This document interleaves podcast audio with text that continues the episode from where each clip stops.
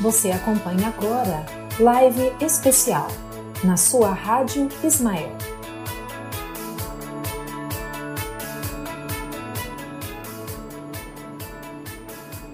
Olá, boa noite você, querido ouvinte, que nos acompanham pela Rádio Ismael e pelo nosso canal do YouTube e pelo Facebook. Nosso boa noite a cada um de vocês. E hoje nós estamos aqui com o tema Encarando a Depressão, uma visão psicológica e espírita. Você que ainda não está inscrito no nosso canal do YouTube, vai lá, Rádio Ismael, se inscreve, ativa o sininho para que você possa receber as nossas notificações. Estamos aqui aguardando você, interaja conosco. E nós vamos agora conversar com a psicóloga Cíntia Craveiro. Boa noite, boa noite a todas e a todos que nos assistem, nos acompanham pelos diversos canais aí da rede, dessa Rádio Ismael que chega tão longe, né? E aí chega a tantos corações. E é aquilo que a gente vai fazer hoje, com esse tema muito importante, tentar chegar aí em cada coraçãozinho, em cada cabecinha, para juntas refletirmos sobre essa temática e iniciando sobre o tema, que é um tema que hoje é muito mais discutido, que hoje nós temos muito mais informações sobre ele, mas ao mesmo tempo ainda é um tema que gera muita dúvida em muitas pessoas, que ainda existem pessoas que não acreditam que a depressão realmente existe e realmente é um transtorno de fato. E ainda temos também outra parcela da população que ainda confunde muito a depressão com o que nós passamos como tristeza, por exemplo. O transtorno com a tristeza. Então, há muita confusão ainda sobre isso. E eu queria falar que hoje aqui, como a, a minha proposta é refletir sobre, né, discutir, pensar sobre essa temática eu não venho com a intenção de trazer verdades, de trazer respostas absolutas. Porque quando a gente está falando de gente, de indivíduo, né, de nós, humanos, é, não dá para ter uma fórmula, não dá para ter uma receita. A gente tem que entender aquele indivíduo como um ser único e por isso mesmo é a interpretação do que você vai estar tá falando aqui, fazendo cada um daí pensar sobre essa temática. É, o fato é que hoje, a, a, no mundo, nós temos uma taxa muito alta do, desse transtorno, né? Hoje, a gente, eu peguei rapidamente alguns dados e ainda num, num num dado da OMS ainda de 2018, já registravam mais de 322 milhões de pessoas acometidas com transtorno depressivo. E isso é muito sério quando a gente vai pensar nessa quantidade de pessoas diagnosticadas é, passando por esse problema.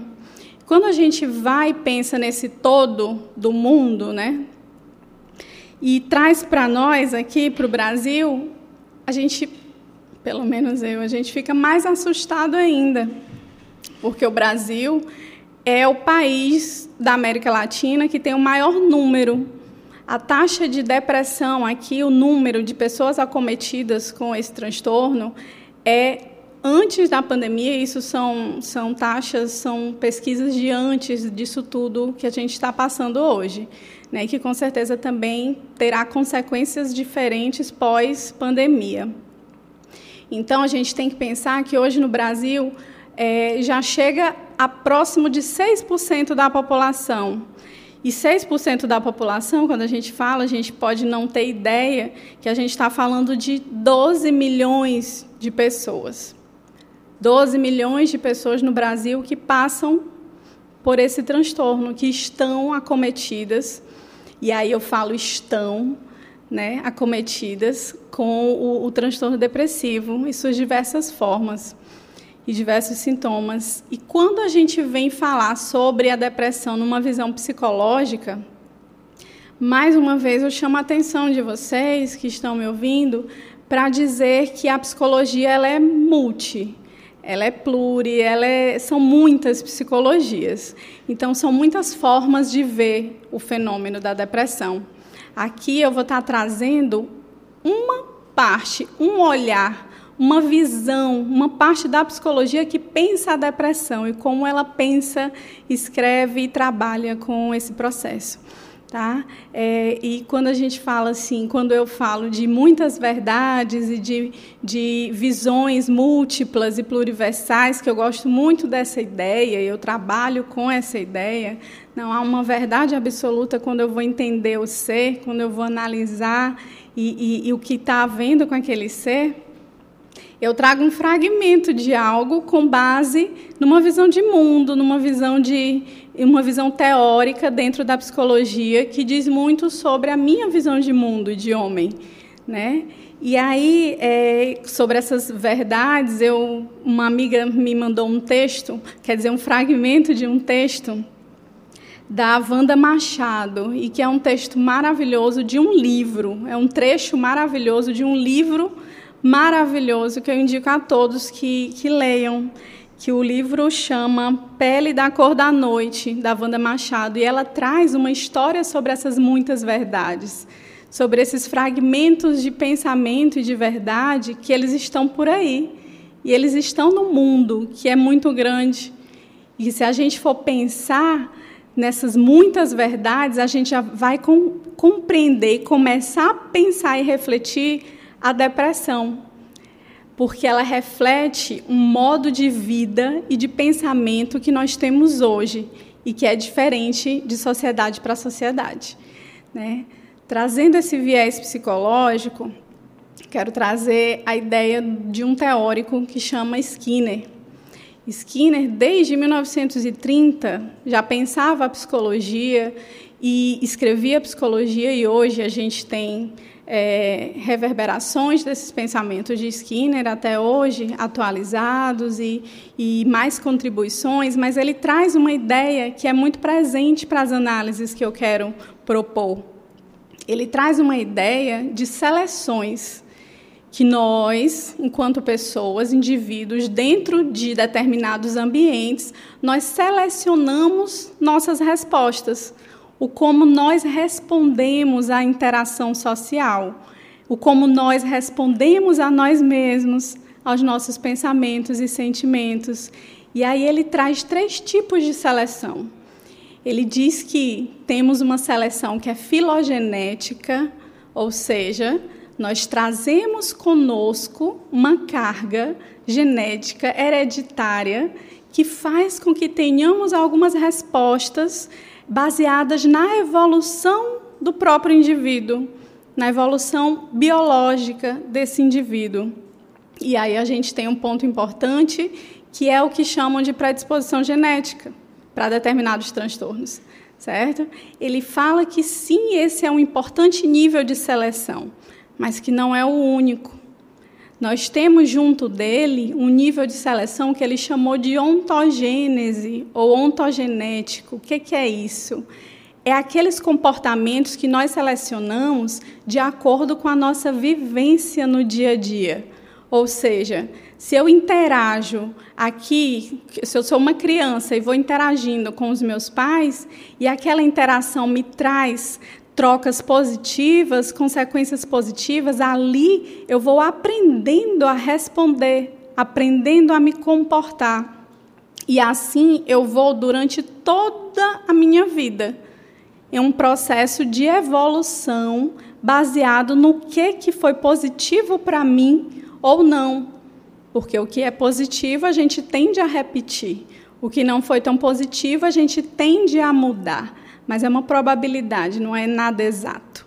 Né? A gente vai estar falando sempre de uma tendência, uma probabilidade de continuidade ou de mudança.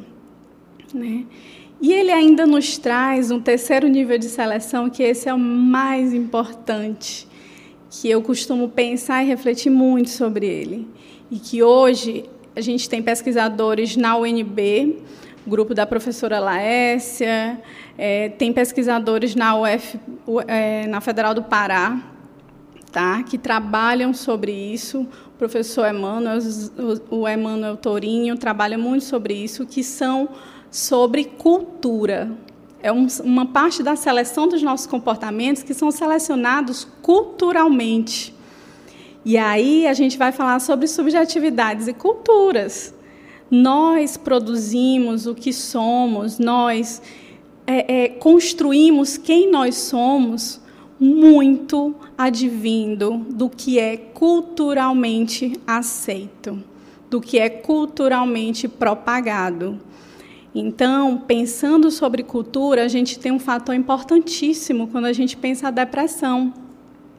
Quando a gente vai ver as taxas dos países que têm um índice muito alto de depressão, esses países eles têm algo em comum. Eles têm processos culturais muito próximos, muito parecidos. Não porque são os mesmos países ou não porque estão nos mesmos continentes, mas porque passaram por processos de colonização de países da América do Norte ou da Europa. Então, a cultura predominante no mundo hoje, nesses países que têm um índice de depressão muito alto, eles estão presentes. O modo de vida do americano, o modo de vida do europeu, ele faz parte desse dia a dia desses países.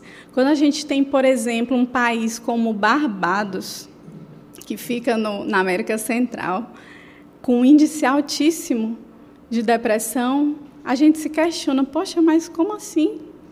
Praia, Mar do Caribe, tudo mais, e o índice de suicídio ou de depressão altíssimo. Um dos, dos 15 países onde esse, esse índice é muito alto. Então, nós vemos que tem aproximações culturais que são muito importantes para esse modo de viver. E aí a gente vai começando a pensar que a depressão, e eu venho com um outro dado que é muito interessante, para pensar essa história da ontogênese, da, da cultura trazida pelo Skinner dentro da psicologia, é, como isso influencia o nosso comportamento, como isso influencia a construção de quem nós somos, porque nós somos únicos, mas construídos a partir de um coletivo. Nós somos construídos a partir de um social. E esse social ele tem um peso muito grande e muito importante na, na nossa construção né, do eu. E aí a gente tem a a cultura predominando e moldando modos de agir, de pensar e de fazer que seriam mais certos ou mais errados, né?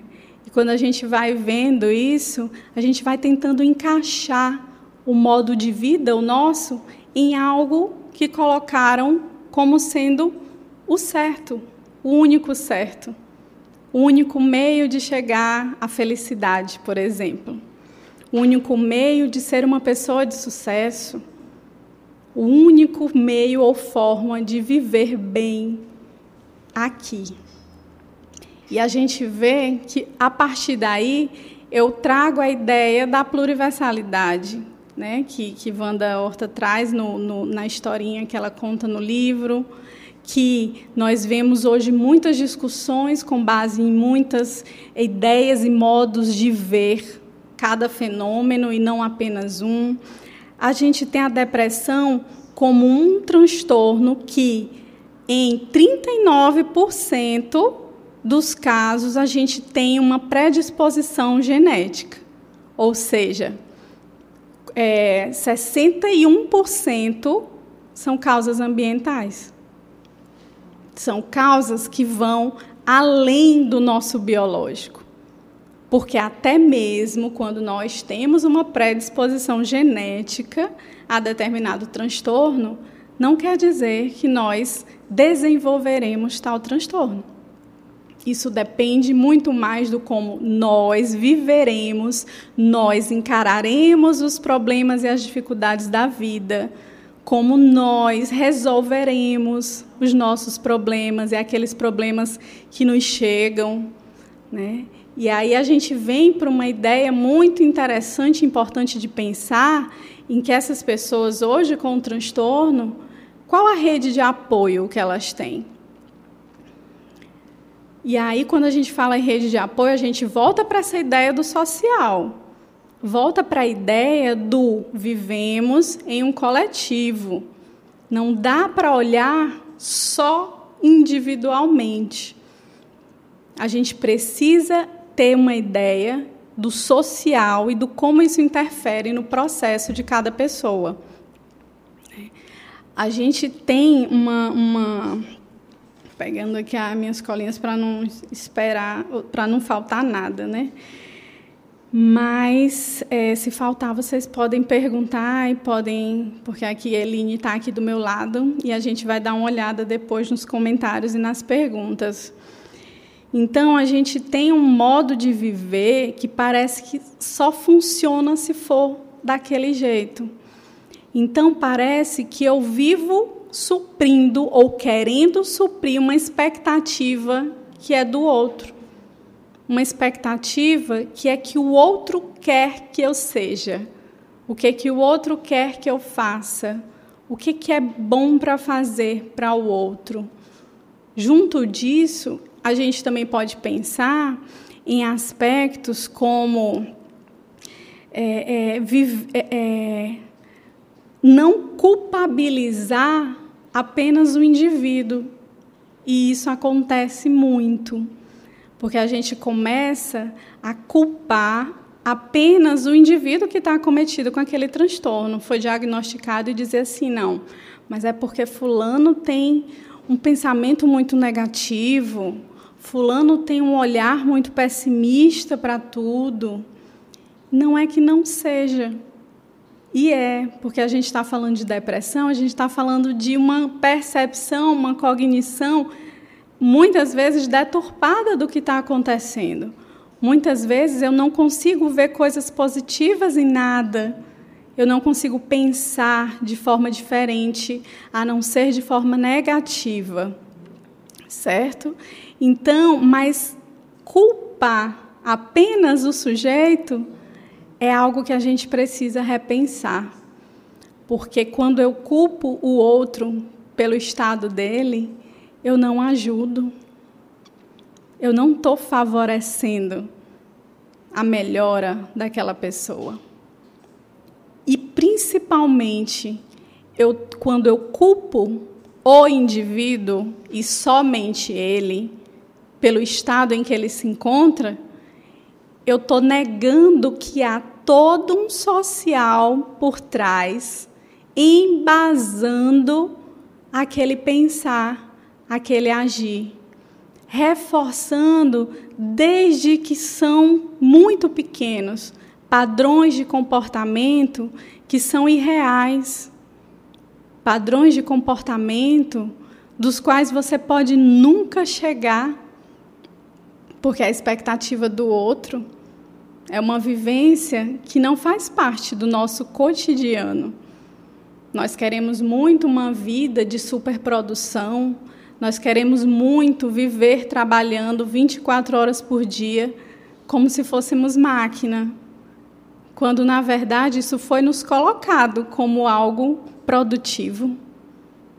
Quando na verdade foi nos colocado que não podemos sentir, que não podemos ficar tristes, que temos que ser fortes ou que temos que demonstrar fortaleza para quem quer que seja.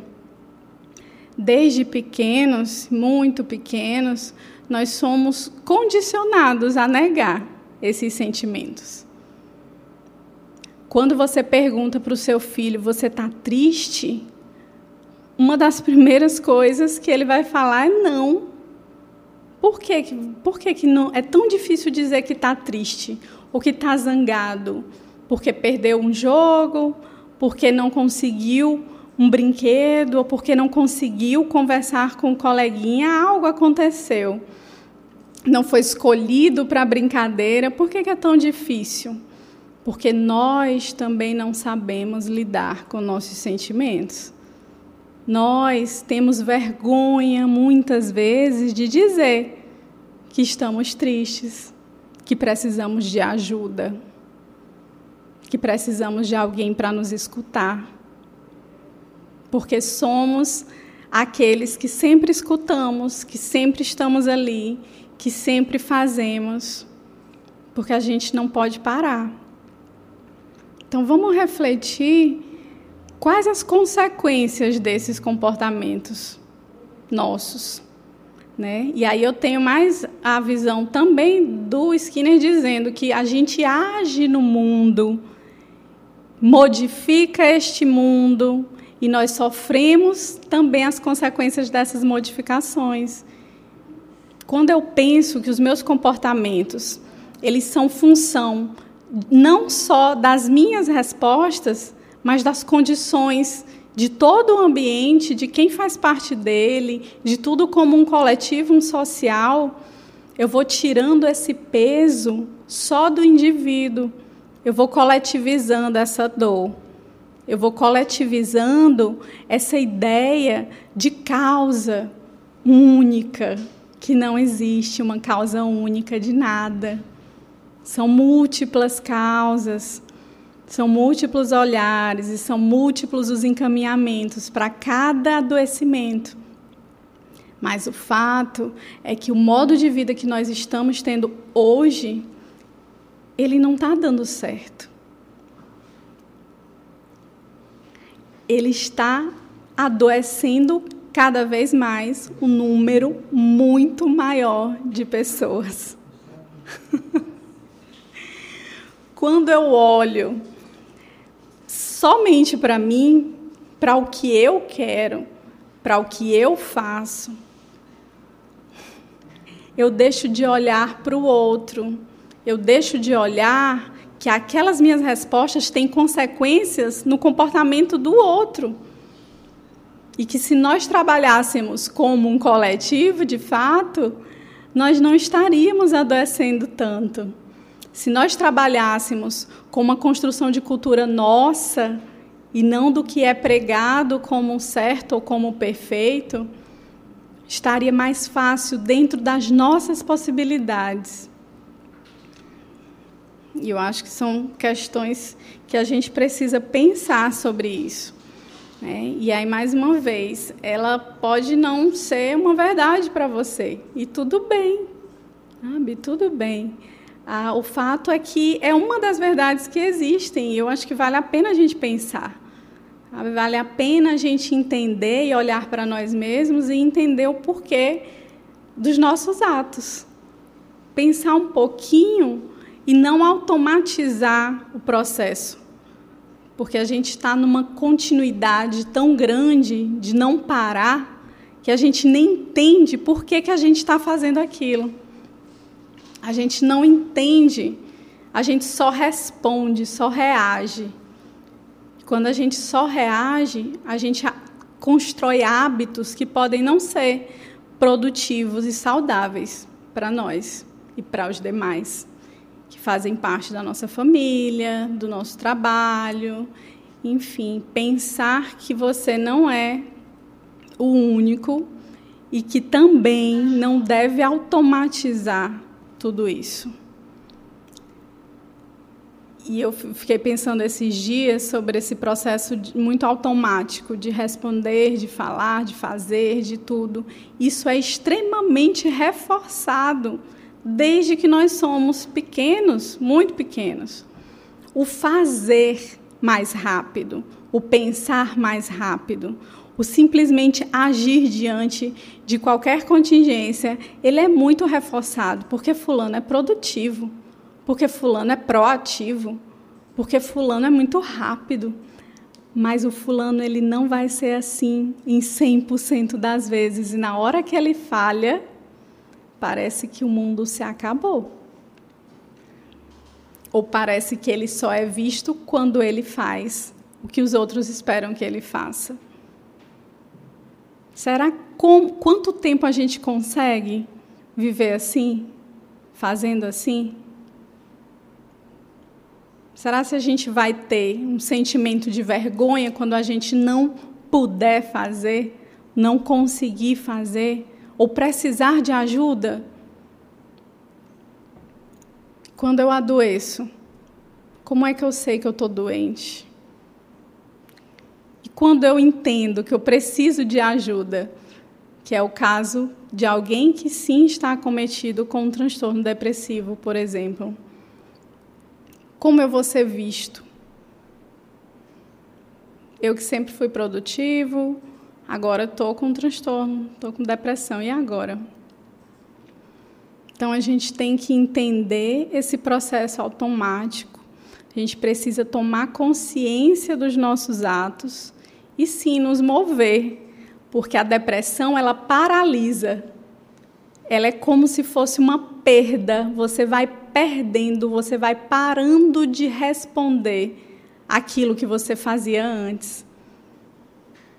Parece que você está fazendo uma coisa e não está dando resultado. E eu começo a fugir e me esquivar das situações mais complexas, até que eu paro de responder. E eu paro de sair de casa, eu paro de entrar em contato com amigos, eu paro de falar com mais pessoas.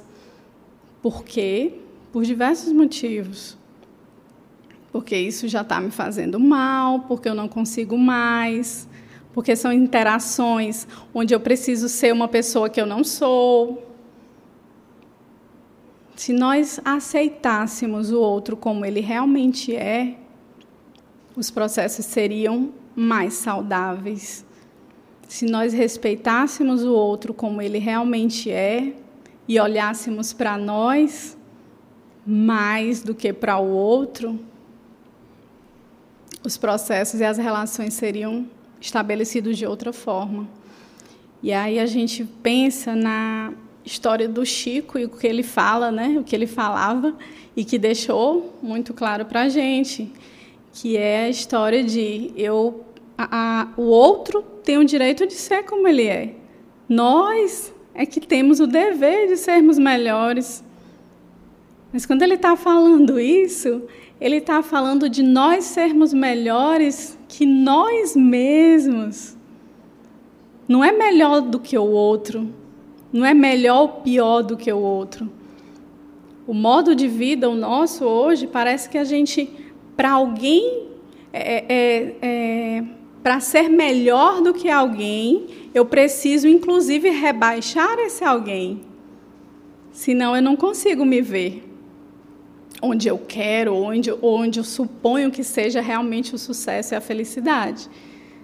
Então, eu preciso estar entendendo quem sou eu, onde eu estou, o que, é que eu gosto, o que, é que eu não gosto, quais os meus limites,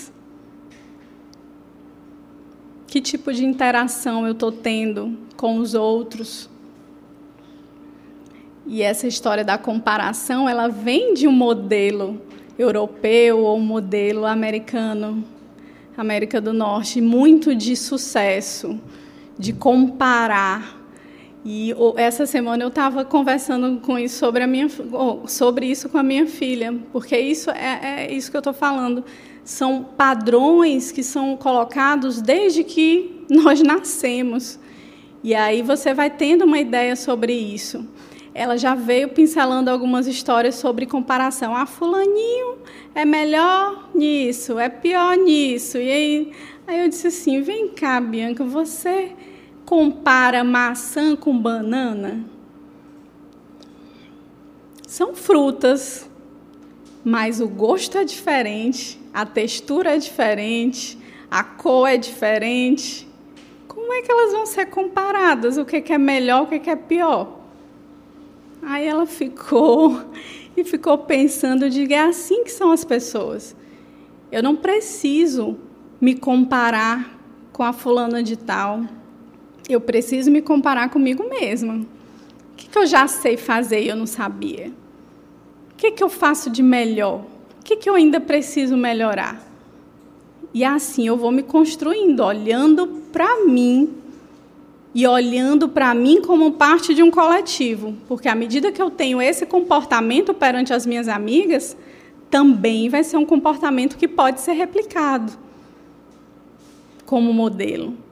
E hoje a gente tem, por exemplo, as mães, e aí eu digo isso muito é, é, lembrando de várias experiências, que ficam super empolgadas com o comportamento do que o filho já pode fazer, mas aí eu preciso falar, eu preciso mostrar, e aí quando eu mostro eu estou dizendo que o seu ainda não consegue fazer, que o seu, que o meu faz melhor, ou que o meu faz mais.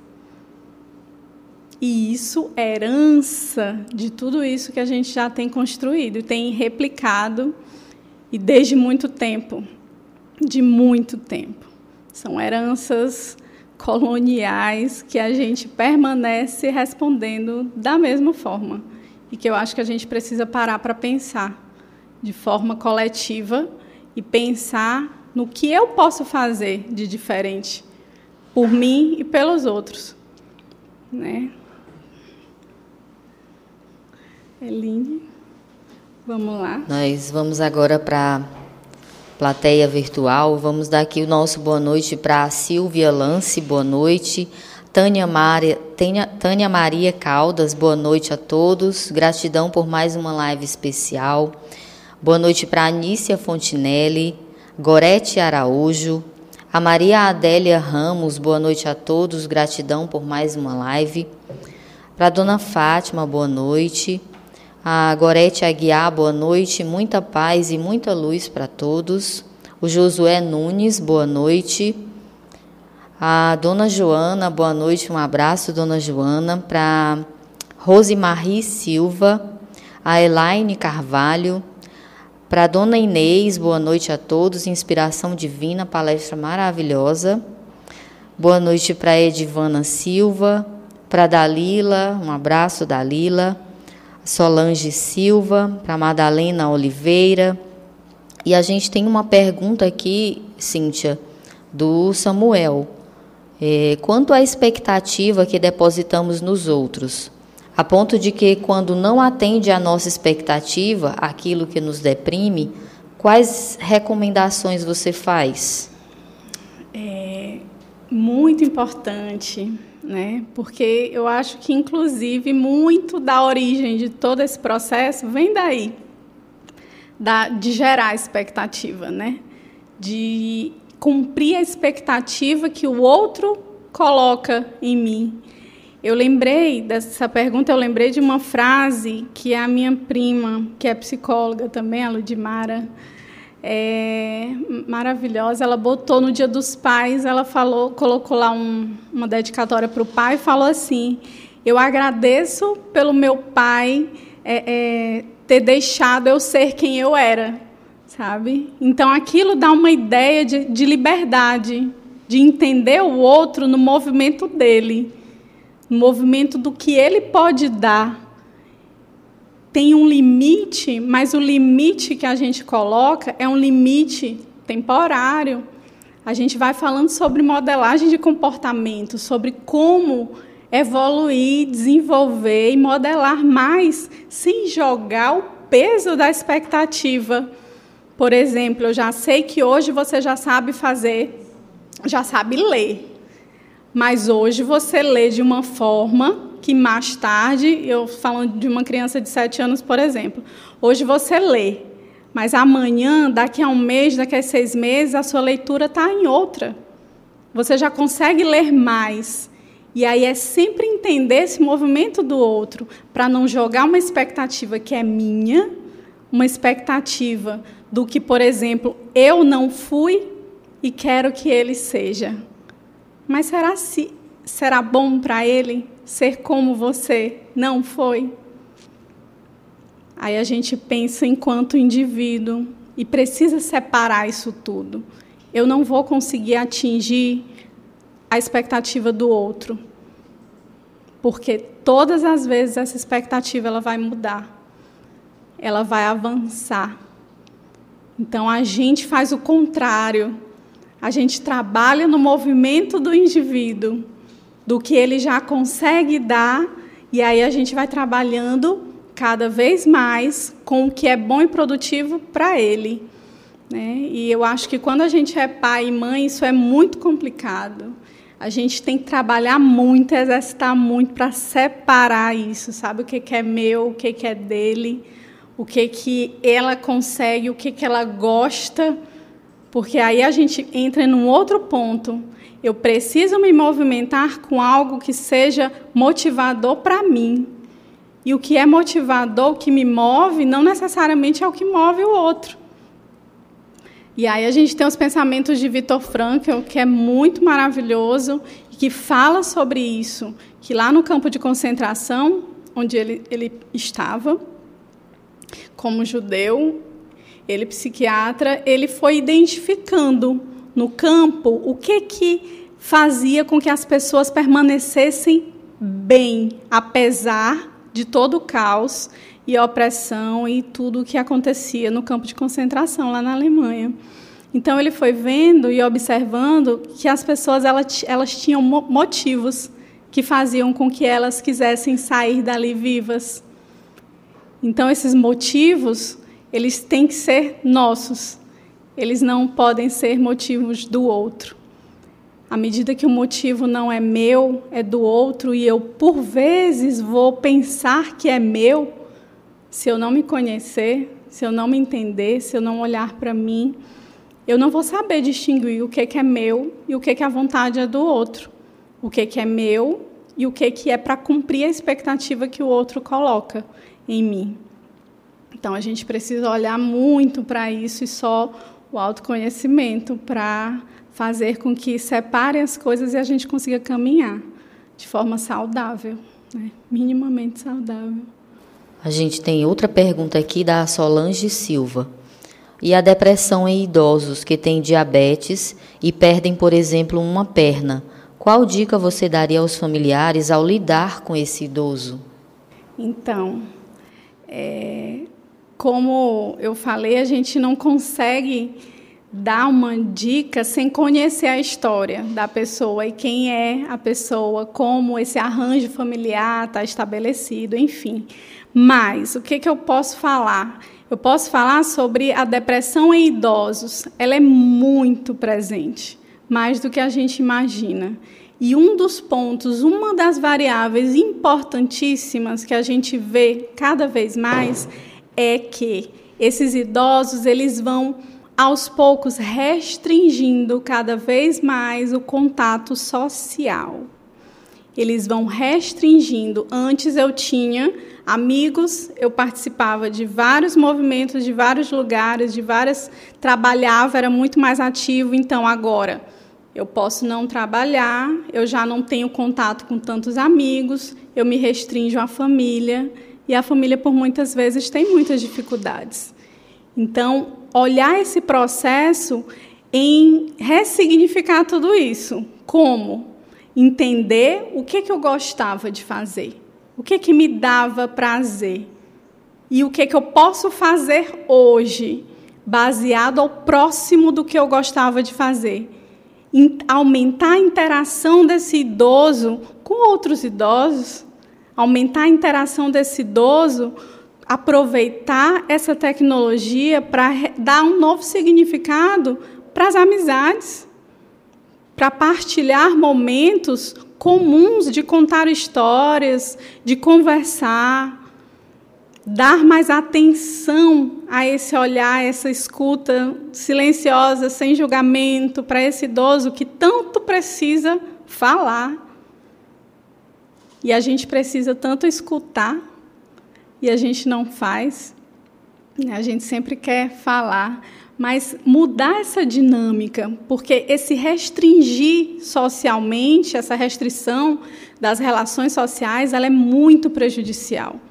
E aí, quando eu digo, eu não digo que tenha muitos amigos, 30 amigos, 50 amigos, não, que tenha um e que seja uma interação super positiva que tenha um com quem você possa conversar, trocar ideias, como foi seu dia, aquelas músicas que você gostava de ouvir antigamente. Porque a gente não tem um momento para ouvi-las de novo, porque a gente não separa um momento de autocuidado. A gente não está parando para perceber a importância que isso tem para cada um de nós, porque a gente acha que não tem tempo. Mas a gente tem. Se você tem cinco minutinhos do dia, você pode parar e fazer uma atividade de autocuidado para você. Você pode ouvir uma playlist, umas músicas que você separe que você gosta de ouvir. Você pode respirar, fazer cinco minutinhos de respiração, iniciar com cinco minutinhos de meditação, o encontro com você mesmo. E aí, falando já na visão espiritual, o encontro, essa conexão com o plano espiritual, com essa ajuda que está ali ao nosso dispor.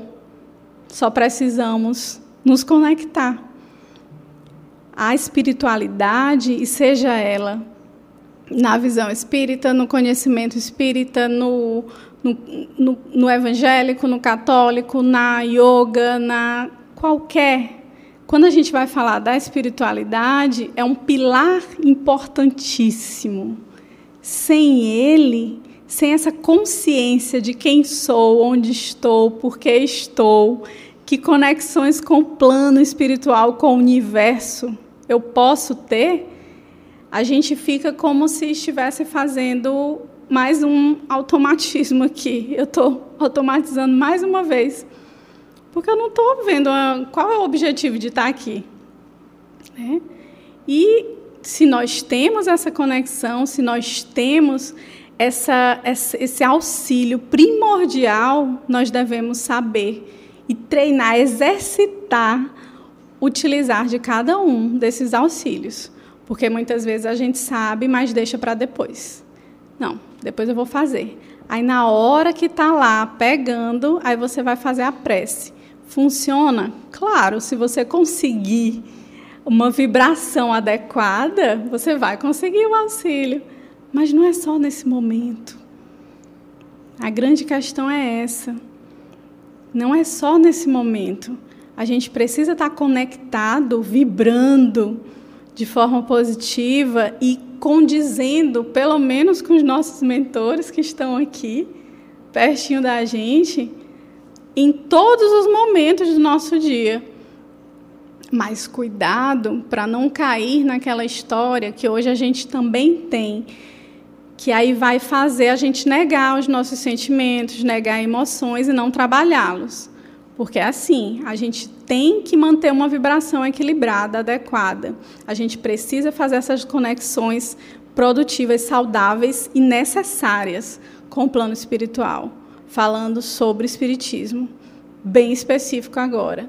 Mas a gente não pode dizer que a gente vai conseguir sempre pensar positivo, ou que a gente vai conseguir sempre estar numa vibração altíssima. Nós ainda somos tão pequenos e nós temos que ter consciência dessa nossa pequenez. Nós temos que ter consciência e quando vier o sentimento, o pensamento negativo, entender. Olha, chegou. O que, é que eu estou sentindo? Por que, que eu estou sentindo? Eu não vou dizer assim, saia daqui, ou então eu não posso pensar nisso, eu não posso pensar isso. Na hora que você diz eu não posso pensar isso, você vai ficar pensando. Você vai continuar pensando. E aí sua vibração vai ficar mais. vai demorar mais para passar. Então aceita. Aceita esse sentimento. E a partir da aceitação, começa a trabalhar respiração, vibração, para que consiga sair dessa vibração, seja com uma prece, seja com respiração, meditação, seja com uma leitura de algo que você gosta, tenha sempre à mão. O celular pode ser um aliado se a gente souber usar. Né? Então, a gente pode ter à mão ali trechos copiados num bloquinho de notas no celular.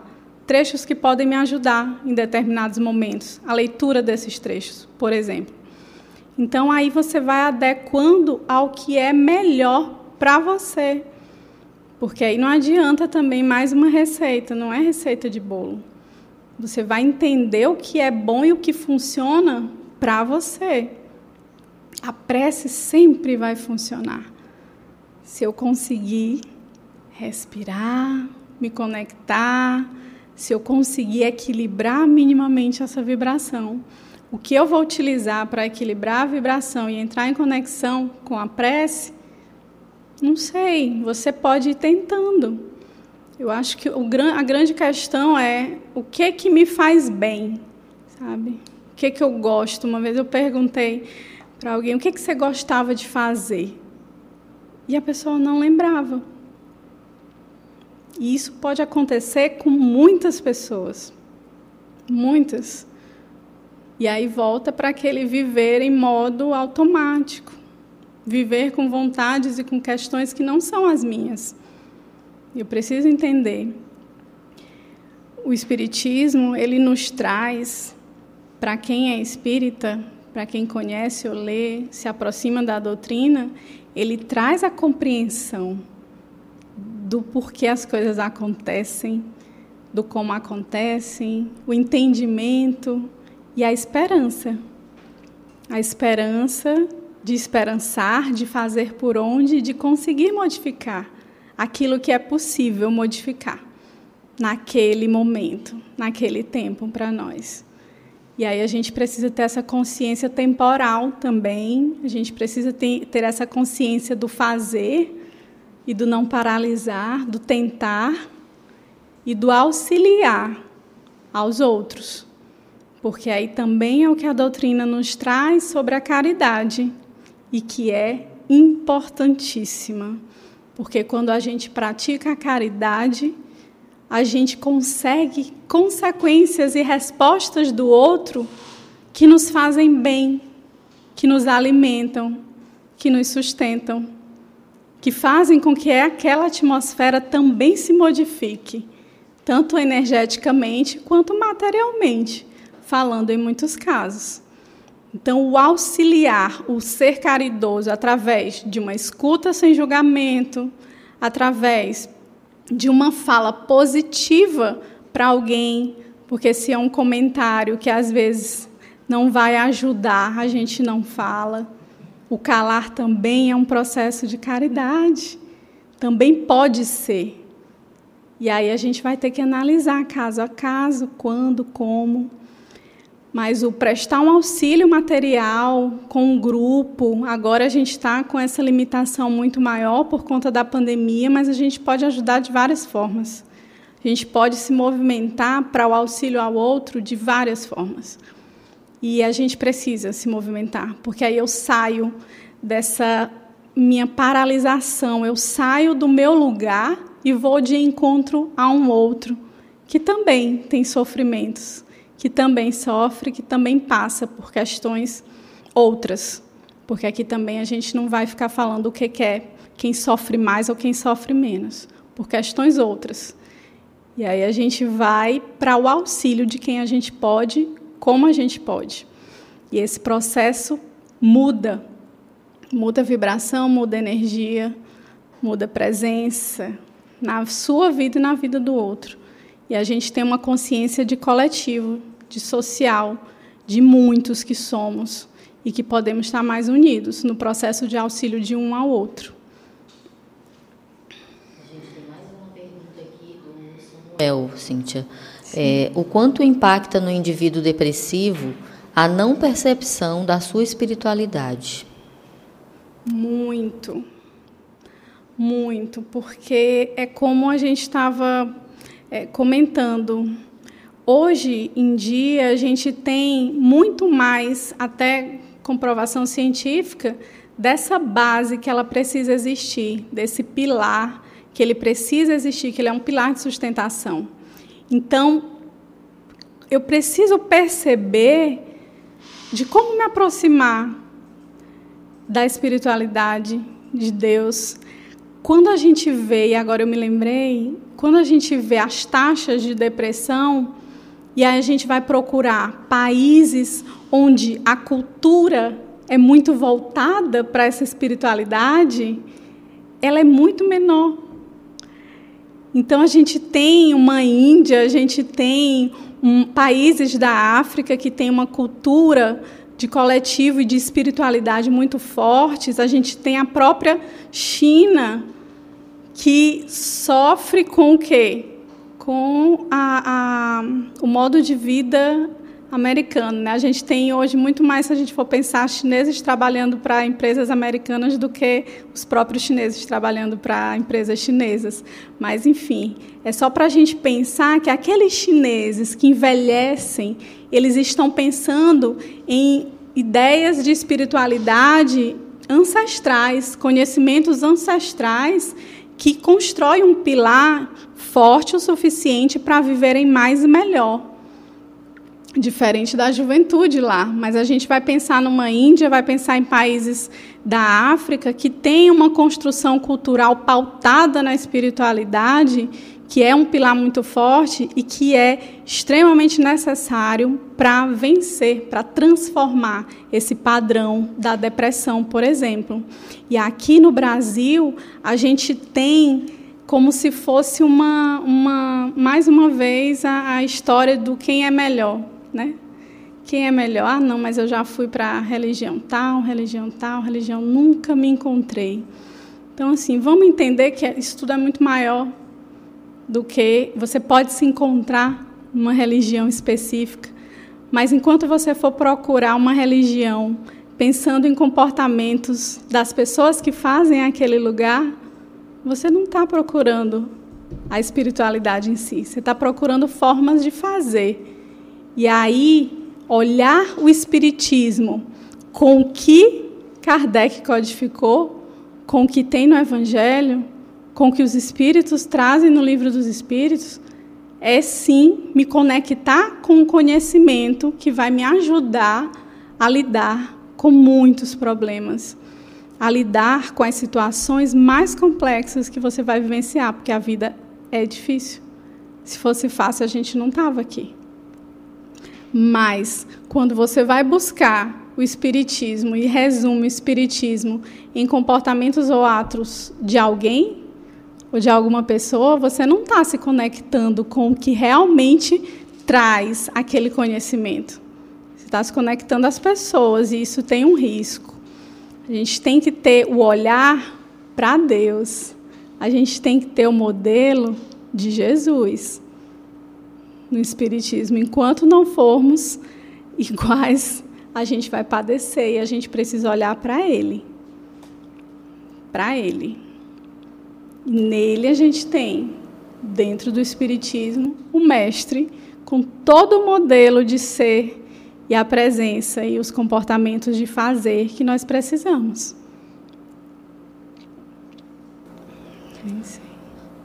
A Conceição Portela, ela agradece pelos esclarecimentos da palestra. A Maria Ferreira, boa noite.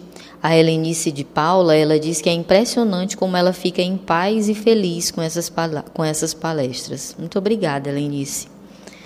A Rosineide Candeia de Araújo, uma palestra muito rica de orientação para, no, para nossas ações emocional e espiritual.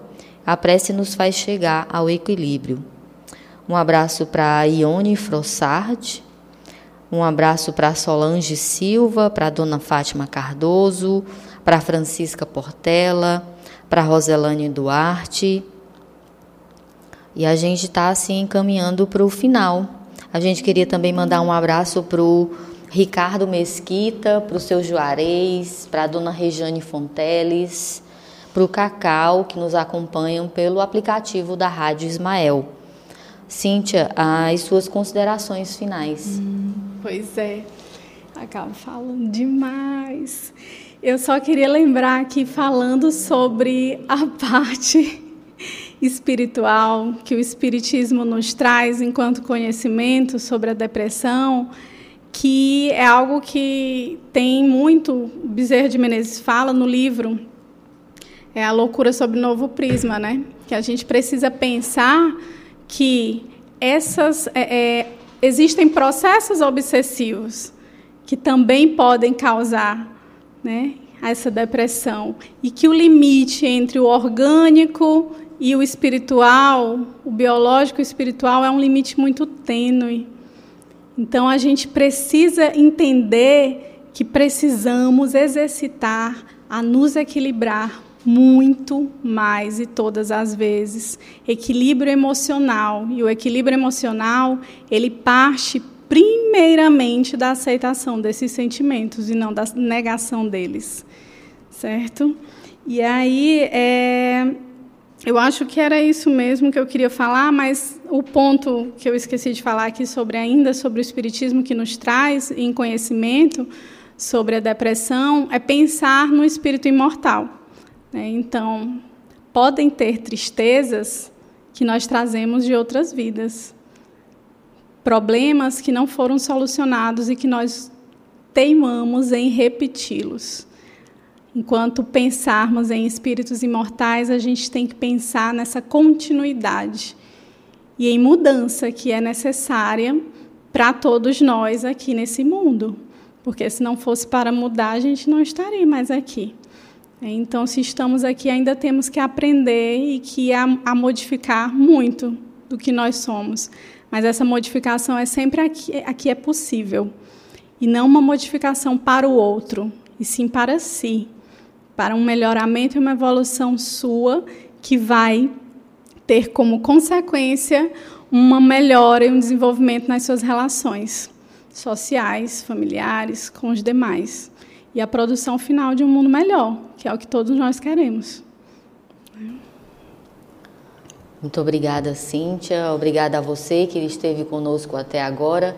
Gostaríamos de pedir desculpas a você, porque hoje o YouTube não contribuiu para a nossa transmissão e que Deus possa abençoar cada um de vocês. Continue com a, com a programação da Rádio Ismael. Uma boa noite a você.